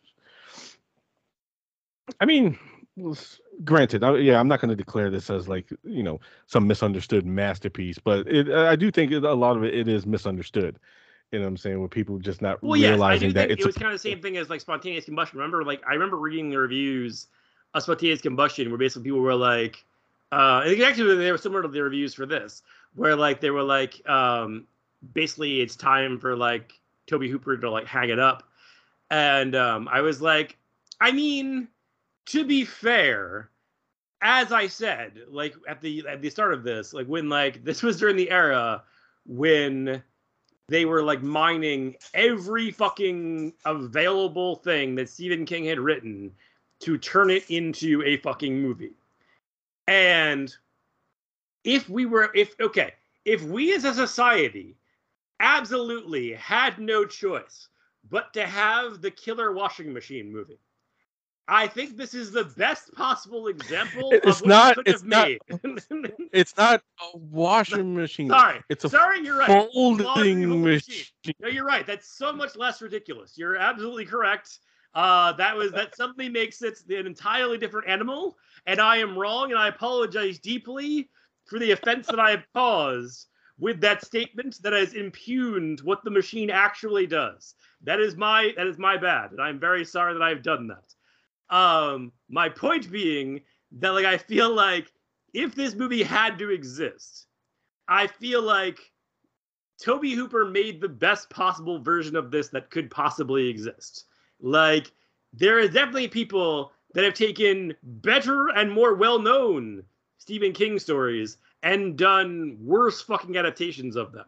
So, like, to give Tobe Hooper shit for it, I feel like it's unfair. Yeah, yeah. You know what I'm saying? It's like uh I mean Ghost the Robert Englund has has, has gone publicly stated uh it's on the blue the Shout Factory Blu-ray that he feels like as far as the Stephen King adaptation goes, like he I, I I'm not sure if he said it was there, but he thinks it's one of the, the better ones. Um and it's like like here's the thing, it's like who, who could have do, done actually done this movie? No, no, no. I'm not saying that. That, That you know I'm that saying, would like, have he- pulled it he's- off. Yeah, exactly. But it's like to be like to say like this is where the better was. It's like yes, when I think of the great Stephen King adaptations, The Shining, Carrie, you know the, the you know the in the next breath you must bring up The Mangler. No, fuck you, Robert Englund. I'm sorry, but fuck off. Just fuck all the way off. I mean, it's like what what came around at this time as, far as Stephen King adaptations goes. There's this, The Lawnmower Man. Yes. Um. Oh, oh, oh, oh, um, one of one of your favorites that uh, that that you, you we were just arguing about, Graveyard Shift. I hate Graveyard Shift. So yes, like this is also like as I said, like that shows that you can take some of his work and just tank it and I don't think Tobe did. Like that's the thing is like I was like I don't necessarily want to bring this up as being one of the better Tobe films or one of the better King adaptations. I don't think either of those things is true. But uh, as I said, like people have taken uh, better or um, worse um, King stories and made worse movies out of them. Um, so yes, I feel like it's unfair that like Tobe kind of took the brunt of people giving because I'm just like, I'm sure it's gonna probably piss some people off. I don't care. Um, like for example, I don't remember how many years it was removed from this. I want to say it was like two years before, but I could be wrong. But um, somebody I can't remember their name now, so God help them. Um, but the guy who made Needful Things uh, took what I think is a very cool Stephen King story and made what I feel is a fucking dreadful fucking movie out of that story. I know recently they said that they're doing a fucking uh, I think it was uh, Kino was doing like a 4K. I was like, why? Like I was like, there is no way that there is anyone that likes this movie enough to pay 30 fucking dollars for it. And if there is, I want you to put them into jail or a mental institution of some sort because what the fuck is wrong with them? I fucking dislike the shit of that movie. But I love that book. Um so it's like this is an example where it's like I only vaguely remember um the story. I want to say it was a night shift. I could be wrong. Um because when I was a kid I read every fucking Stephen King story book. Anything that Stephen King's name was on, I read. So I definitely read this, but I don't remember for I don't remember it super well. Um, but as I said, like they were turning everything into fucking movies, and like compared to if we're gonna use that as an example, compared to Graveyard Shift, I think that this is actually a much better example because of probably Tobe, because it's like the thing about the Graveyard Shift was it was like it was a short story that did not need to be a feature length film, and clearly the people involved in making it did not understand how to make that work. Whereas I do feel like this was a Stephen King short story that did need to be a feature length film, but Tobe understood how to make that happen since it was going to happen with or without him. I think he did a good job in that respect. Yeah, you know I'm saying it's like if I, I also um around this time there was also uh George Romero's The Dark Half. Yes. Which I'm a huge fan of. Well, to be fair, um, wasn't you Um, said didn't you tell you that like the Dark Half was shot and like they took them like years before they um actually released it, like it sat on the shelf? Yeah, they shot it in like 1990, and I think Yeah. it it sat until like 93 when it finally got a release. Okay. Um, and turned out to be like you know uh one of uh my second favorite uh, George Romero movie. Um, but um, Which is just the most insane statement, but go ahead.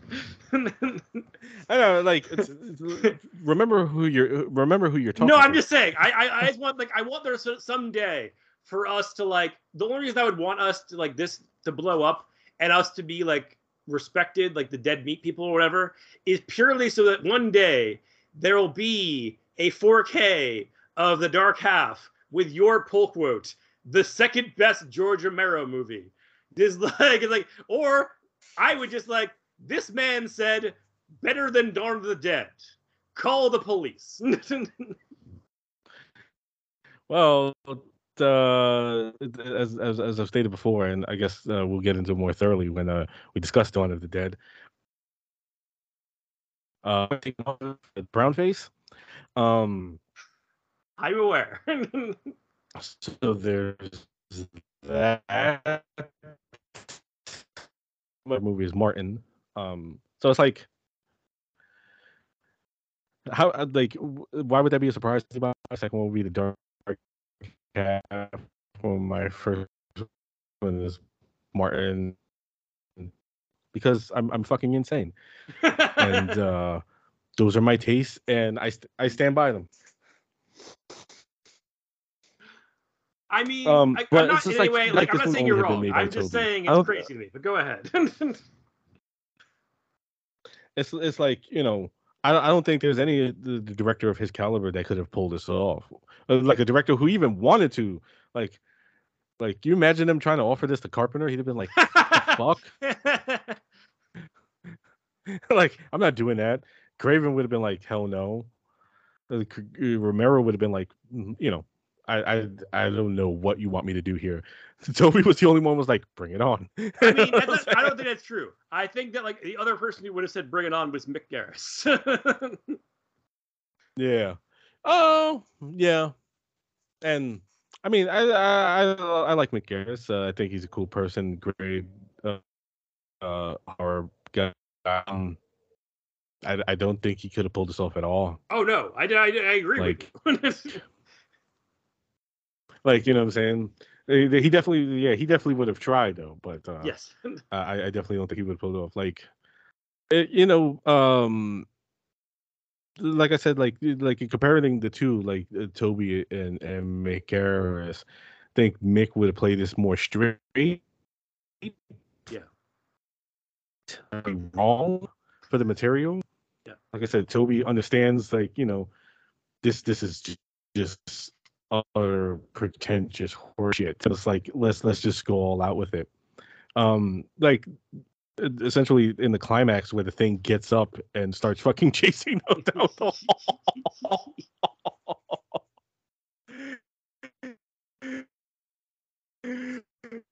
fucking laundry folding machine grows legs and starts chasing them like full on fucking like uh alien queen and aliens uh, climax here you know after they tr- after they tried to exercise it which uh the they essentially just made it worse Yes.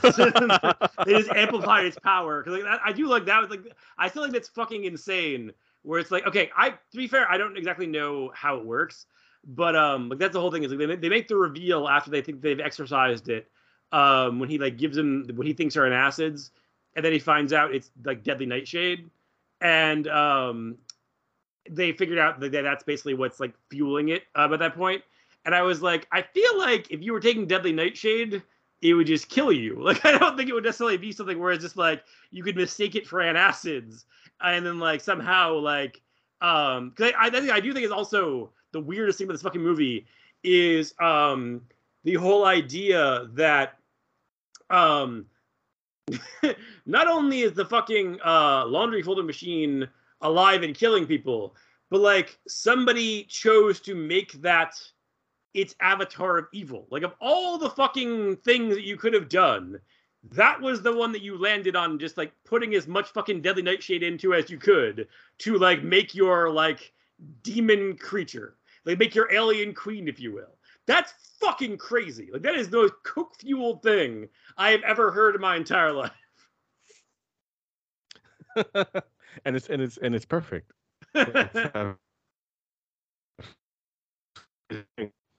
um well the other thing is uh the, I, I love about this movie is that the relationship between Ted Levine and his brother-in-law Yeah. you know what i'm saying uh it's it's it's um borderline romantic and also, just speaking of, um, the brother-in-law also has the most nebulous accent I've ever heard in my entire life. Like I can't entirely tell if he's meant to be British or not, because he like he definitely has some points where he sounds straight British, and some points where it sounds like he's trying to do American. I honestly can't tell what they were going for. Yeah, it's um, it's that's another connective tissue. Well, the, the, we should explain the connective tissue between these two movies is um, um, possessed uh things that uh run around and chase uh the good guy characters around the fucking uh, industrial uh setting during the climax of the film. You should probably say heroic, Um, not good guy when we're discussing fucking Child's Play 2. The heroic characters. That is true. The yes, the heroic characters, but also like uh feature character uh, accents that can tell what they're fucking from. no, but I like the relationship. You know, what I'm saying they they go over, he cook some dinner, like they discuss things. You know what I'm saying? It's just like, are are, are they in love? You know what I'm saying? Is- are, the- are they, they, you know what I'm saying? Like, are they a couple? Because it seems like it. Like, you know what I'm saying? The, um, it's almost like um the relationship that the uh, uh, Street Fighter and also uh, Dolph Lundgren has with uh, his uh, mate in um, Blackjack. It's just like I, I think they're a couple. you know I'm saying? I, I think they, they have like a romantic thing going on. And I, I, I think that's cute. I think it's, it's sweet. Like, you know I'm saying? That like, uh, did, did they have something like that in the movie? I mean, I, you know, I'm just spitballing here, guessing. And there's no heavy implication that they are. It's just like it seems to me, you know what I'm saying? And I just think it's a sweet little relationship that, you know, that uh, good guy cop uh, has with his brother-in-law there. You know what I'm saying? The the the the, the emo semi-British um occult expert understand your your your your boyfriend is a, a guy who's just like an expert in exactly the kind of situation that they're they, they find themselves stuck in at, at this particular moment, you know. An expert on like the, the, the, like, it's like I have very specific expertise.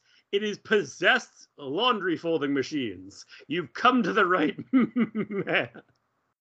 Again, the most fucking insane coke fueled fucking series of things in this movie that like I do it's again like I feel like this isn't the strongest outing for anyone involved but I feel like the thing about it that kind of works is um, even though I don't believe in the whole idea of like kind of like um, like guilty pleasures or like so bad it's good or any of that bullshit.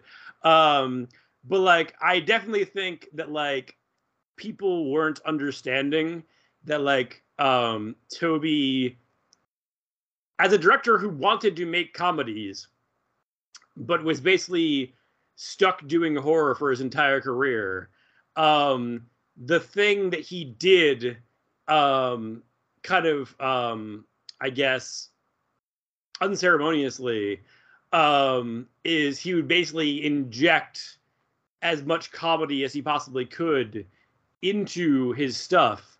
Um, and it kind I which probably was mostly for him more than for the audience or anything. But I think it if you're watching it as an audience member that is tuned into its wavelength, um, it makes it more tolerable than I think it would be if you were someone like, let's say, like a Maltin or like an Ebert or whoever the fuck else, um, who would just be like, "What the fuck are we watching?" Um, Tobe was having fun with these kind of insane jobs that he was being offered, and that fun does kind of come through.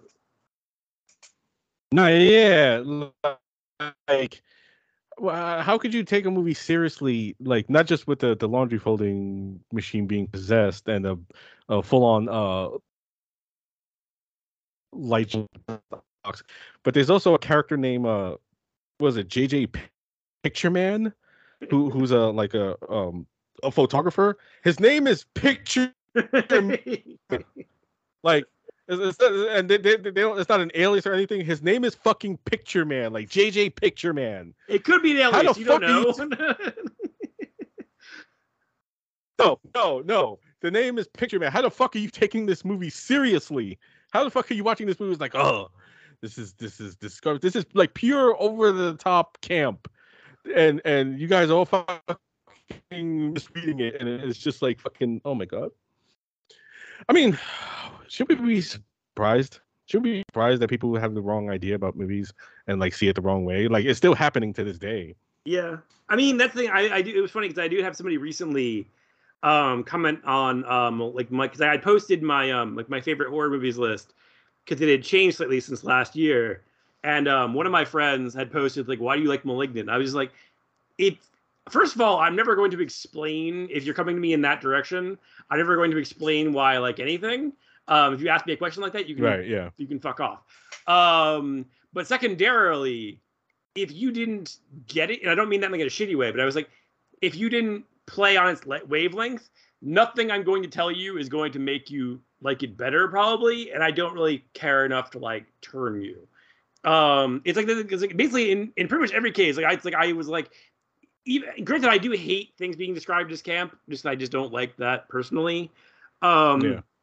But um, it's like kind of like my whole thing with um, with the Halloween Kills, where just being kind of like a ball to the wall. Like it was, it, it, to me, it, exceed, it succeeded at what he was doing. They're trying to do a balls to the wall 80s slasher, and they accomplished that goal.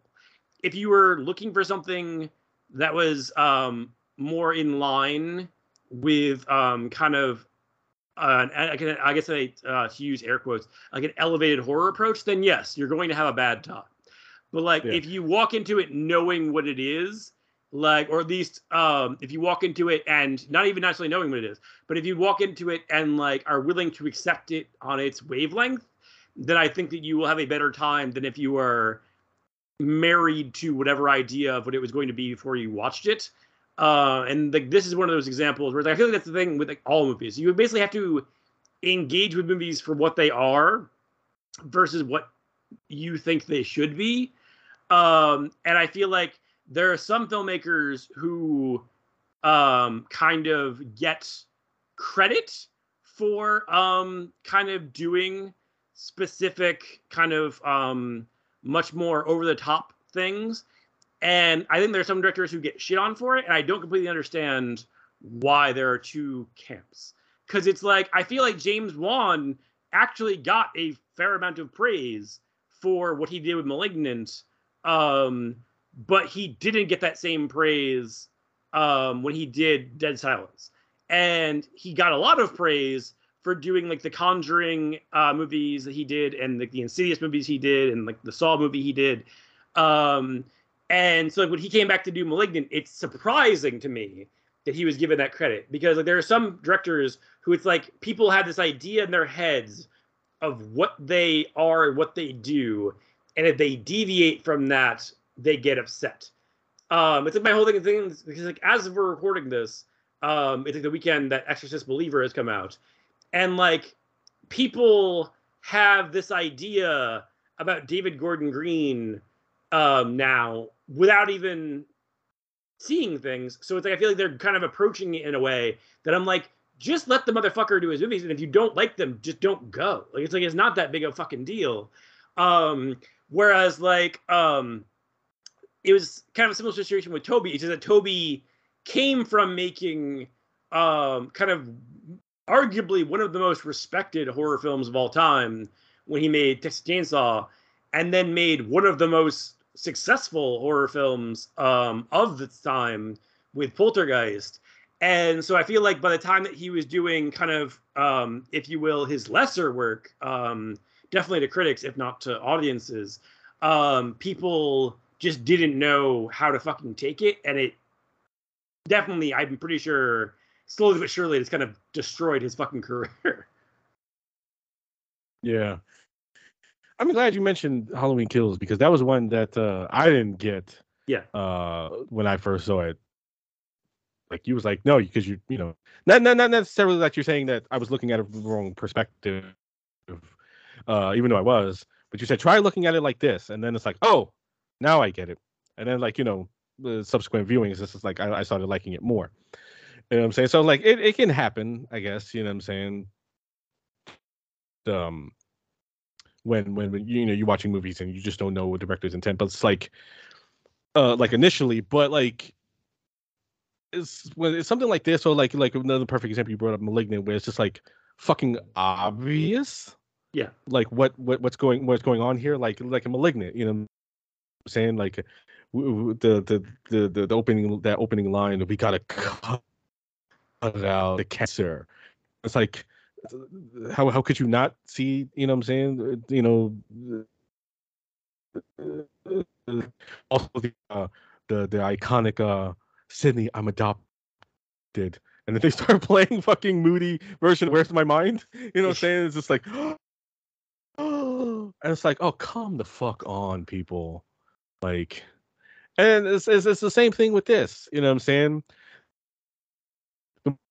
Fucking Robert Englund from from like the, the top berating his workers. You gotta work faster. You gotta work harder. Uh, he's he's banging. He's walking with two canes and he's just banging them everywhere. And he's walking with like, don't get that. Like you know, like you know, so people was just like you know they see shit like that and they they, they don't get that it's it's supposed to be like that.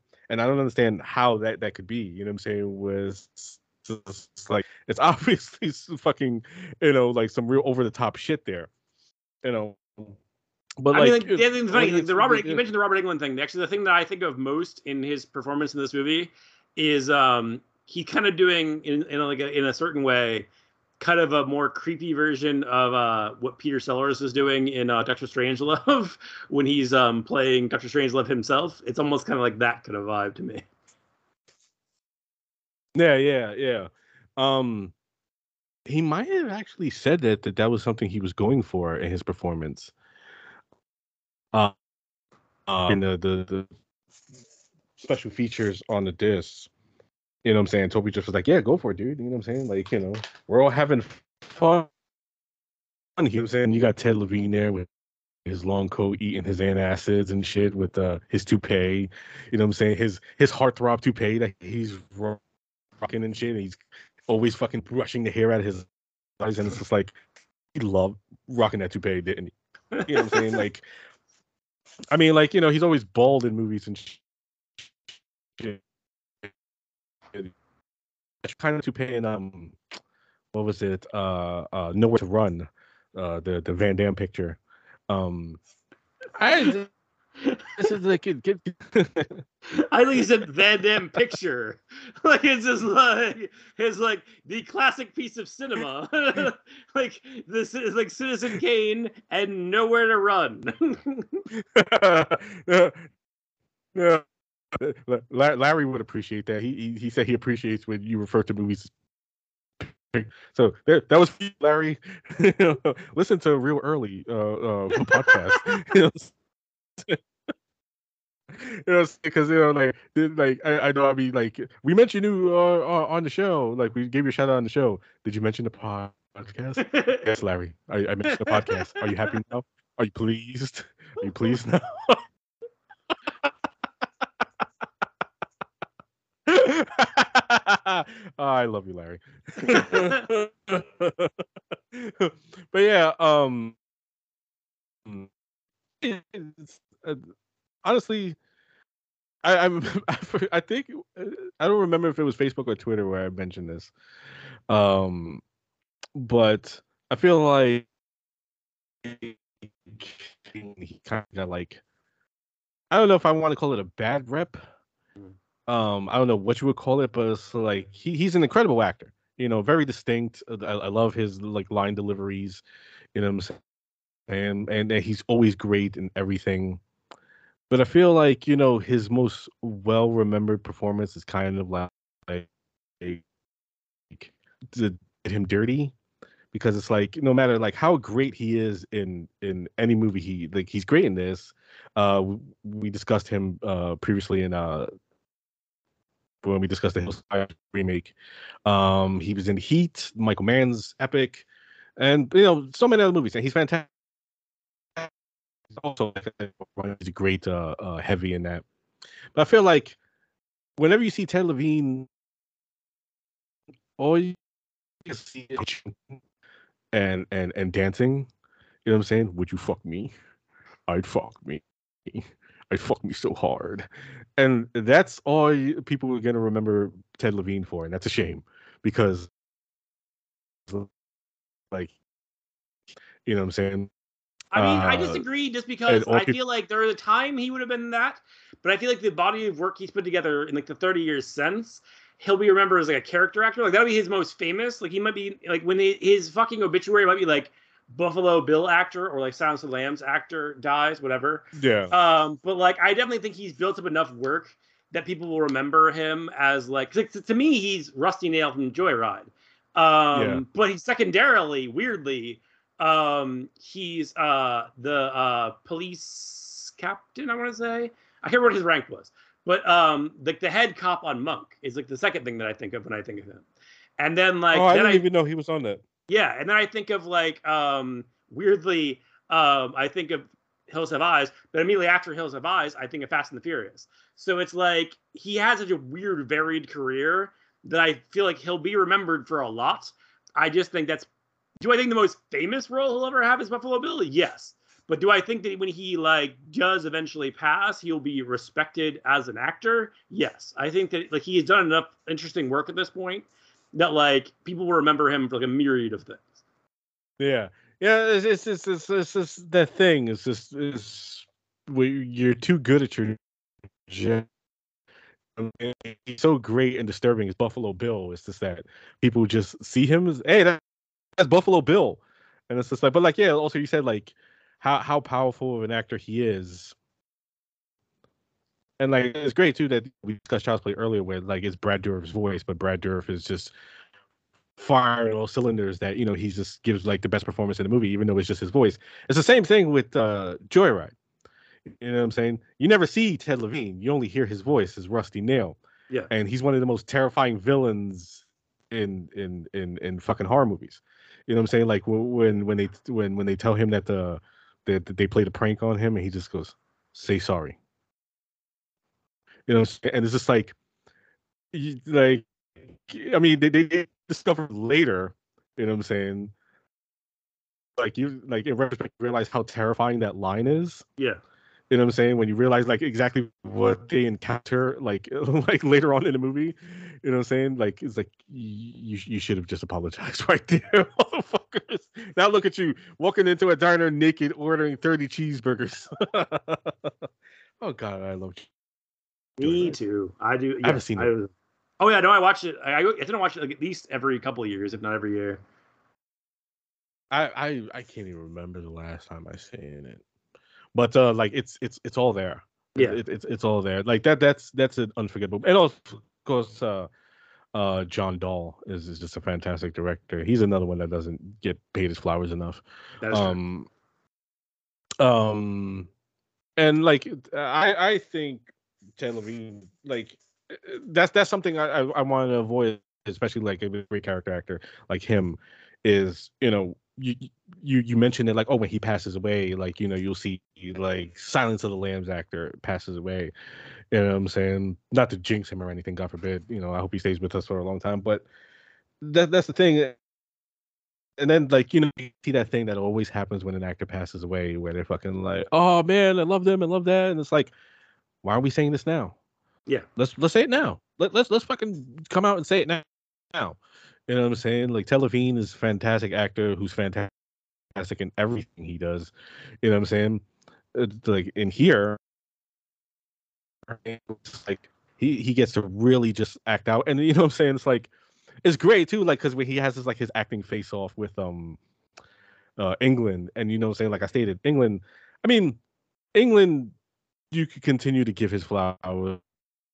He, he hasn't but like you know, still, it's Robert Englund. It's a fucking legend, and like he's pulling out all the stops. And Levine is it was, it was like I was saying, like I posted uh, on Twitter, like the acting face off in the history, and it was like Christian Slater and Gary Oldman, you know. Yes. Where, where like you have you have an actor who's been doing this for for for a while, is on top of the game, and then like you know just coming in it um and it's just like yeah like you know it's kind of like where like Englund is just like fucking like just going batshit insane. It's like the, the, Levine is just like, yeah, come on, give it to me, give it to give it to me all and shit. And he's meeting him on his own, and it's it's a wonderful thing. It's just like that's something that gets overlooked because people can't overlook the fact that this movie is just like uh, pure camp preposterousness, you know, not realizing that's the fucking point. But you know, whatever, you know, that's neither here nor there at this. But like, I'm, I'm pretty sure this is one. This is gonna be one of those movies where people are just gonna realize later. I mean, they have. I mean, like, I, they, they, got released like a Scream Factory, and they did. Did they do like a new, like another movie, like recently, like The Mangler Reborn or something? So I mean, like, it definitely. I think there's like. I don't even know if that's good or bad. I haven't seen it. Like I, I hadn't even seen this until you mentioned it for this show. Um, but like, I feel like enough people, it probably has enough of it. If they didn't think they would sell Blu-rays, they would not have released it. So clearly, there's enough people that like this movie that like they that they understand that like, oh hey, we're gonna make our money back.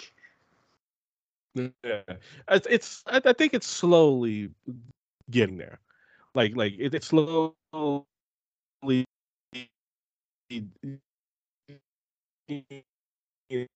know um you know because at the time it was just considered i, th- I think this was like um as far as and this this sucks to say, but like as far as Tobe being seen as like like one of the greats, this was kind of like the final nail for that. Like in the eyes of like you know general audiences, it's like oh he put out this, you know what I'm saying? Like what the fuck is this? And it died a horrible death at the box office and shit. And then like you know Tobe, um, you know really couldn't get like something like this. Uh, I mean, because this obviously was cheap to make you know what I'm saying? There's there's a fair bit of effects work and shit. That that that whole uh laundry set and shit, yeah. especially the whole the fucking the mangler itself. Like there was a considerable amount of money put into building that shit. And then um you know the the digital effects to make it get up and walk and chase and kill people. you know what I'm saying? It's like how can people just not like this movie evil laundry folding machine gets up and walks and chases people down corridors and tries to like it, it literally cuts a man in half with just a swipe. Yep. Yeah. you know what I'm saying? also, um before that happens though, there there is some some deaths, particularly the the opening death of the the old the old woman. Yeah. Um like and like they keep they cut back to it every now and then and shit. Um there there is there is a this is actually uh the version released as the unrated cut. Okay. Um, so it's a bit more. Um, like it doesn't really show you like it shows like after effects of what happens to the old lady, but like you get to see it in full when uh Robert Englund's character meets his demise ultimately, and uh, like the continued folding of him, and like the way he's just like yeah, and then it folds him again ah, it's just like the the the the most grotesque and hilarious thing ever. You know what I'm saying? Like he just keeps getting folded over and over and over again. And is just sitting there watching, like, oh, dude. and then they go and perform exorcism on the fucking Eru possessed laundry folding machine. And it's like, and the way he shoots that scene too, because it's like, there's like, he shoots it like in a wide, you know what I'm saying? Where like, you know, Ted Levine and uh, brother-in-law and the, the girl they're trying to save are at the front, and then like you have like you know the Mangler taking the most of the shot, but then it's like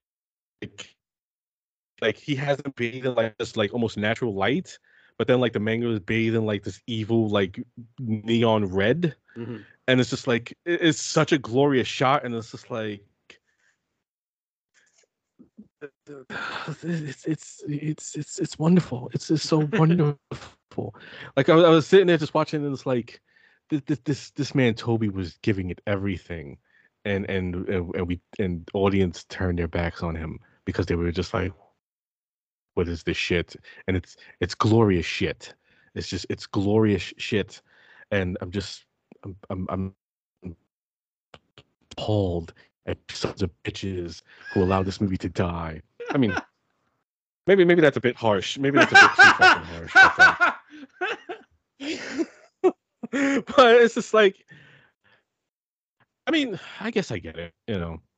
Like like we were saying at the top, it's it's and we've mentioned a thousand times already during this discussion, it's a movie about evil laundry folding machine. like just the, the idea that most audiences can't get past that. And I get it. I get it.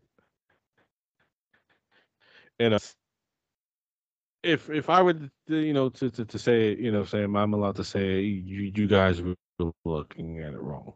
You know all all the stuff that you you found over the top is supposed to be like that, and and maybe if you, you you looked at it with those eyes, maybe you'd understand and, and, and like it a bit more. But you know, ultimately, like Patrick always says, it doesn't really fucking matter. You know what I'm saying? If if if anybody else likes it or not, because I love this movie. I I love the Mangler. I think it's incredibly entertaining, and you don't like it? Fuck you. I do, and that's that. I can't top that. So yeah, go ahead and go through the end spiel. All right. this this this concludes uh, our episode of Chainsaws and Claws. Uh, we thank you for joining. Um, you're looking to, to find us, I'm pretty sure you've already found us uh, on uh, podcasting apps. We're there on all the main uh, Spotify, Apple, Amazon, uh, Audible, and the rest. Uh, as far as social media, we are now everywhere. I believe Facebook, Mm, I uh, so. X, uh, Threads, uh, um, Instagram, um, Blue Sky, uh, TikTok. Like eh, I just realized this shit. I put out that fucking that that short I made, and I should have put it on that fucking channel. No shit! I actually thought that, and I was like, "What the like- fuck are you I mean- doing, Rob?" I like I, I totally completely like forgot that. I mean, we still could. You know, what I'm You- saying? it's yes, not like you it's just. should. Yes. I, I need to fucking look though. like, see, because Patrick Patrick runs all the social media, so he has all the logins and shit. So it's like if, if I'm going to post something, I need to fucking log into that. I gave it to you, but it was like a year ago, so I'll have to think of it again. Did you? yes, but it was forever ago. So I mean, I don't blame you for forgetting. I don't remember it, so that's fine. I'll figure it out. Oh, okay. Yeah, that's gonna work wonderfully then. You know what I'm saying? Like, you know, you you you'll you'll, you'll see it uh, uh, on the Chainsaws and Claws uh, channel, uh, TikTok channel eventually when we figure out what the fucking lock is. It'll take me like idea. 10 fucking seconds. By the time you hear this, it's probably on there. So it's fine. Chill the fuck out. right, right, right, right, right. All right, all right. All right. So, like, yeah, um, all, all the podcasting apps, uh, all, all the all the, the social medias were there. Um, and we hope you. And thank you for joining us. We'll catch you next time.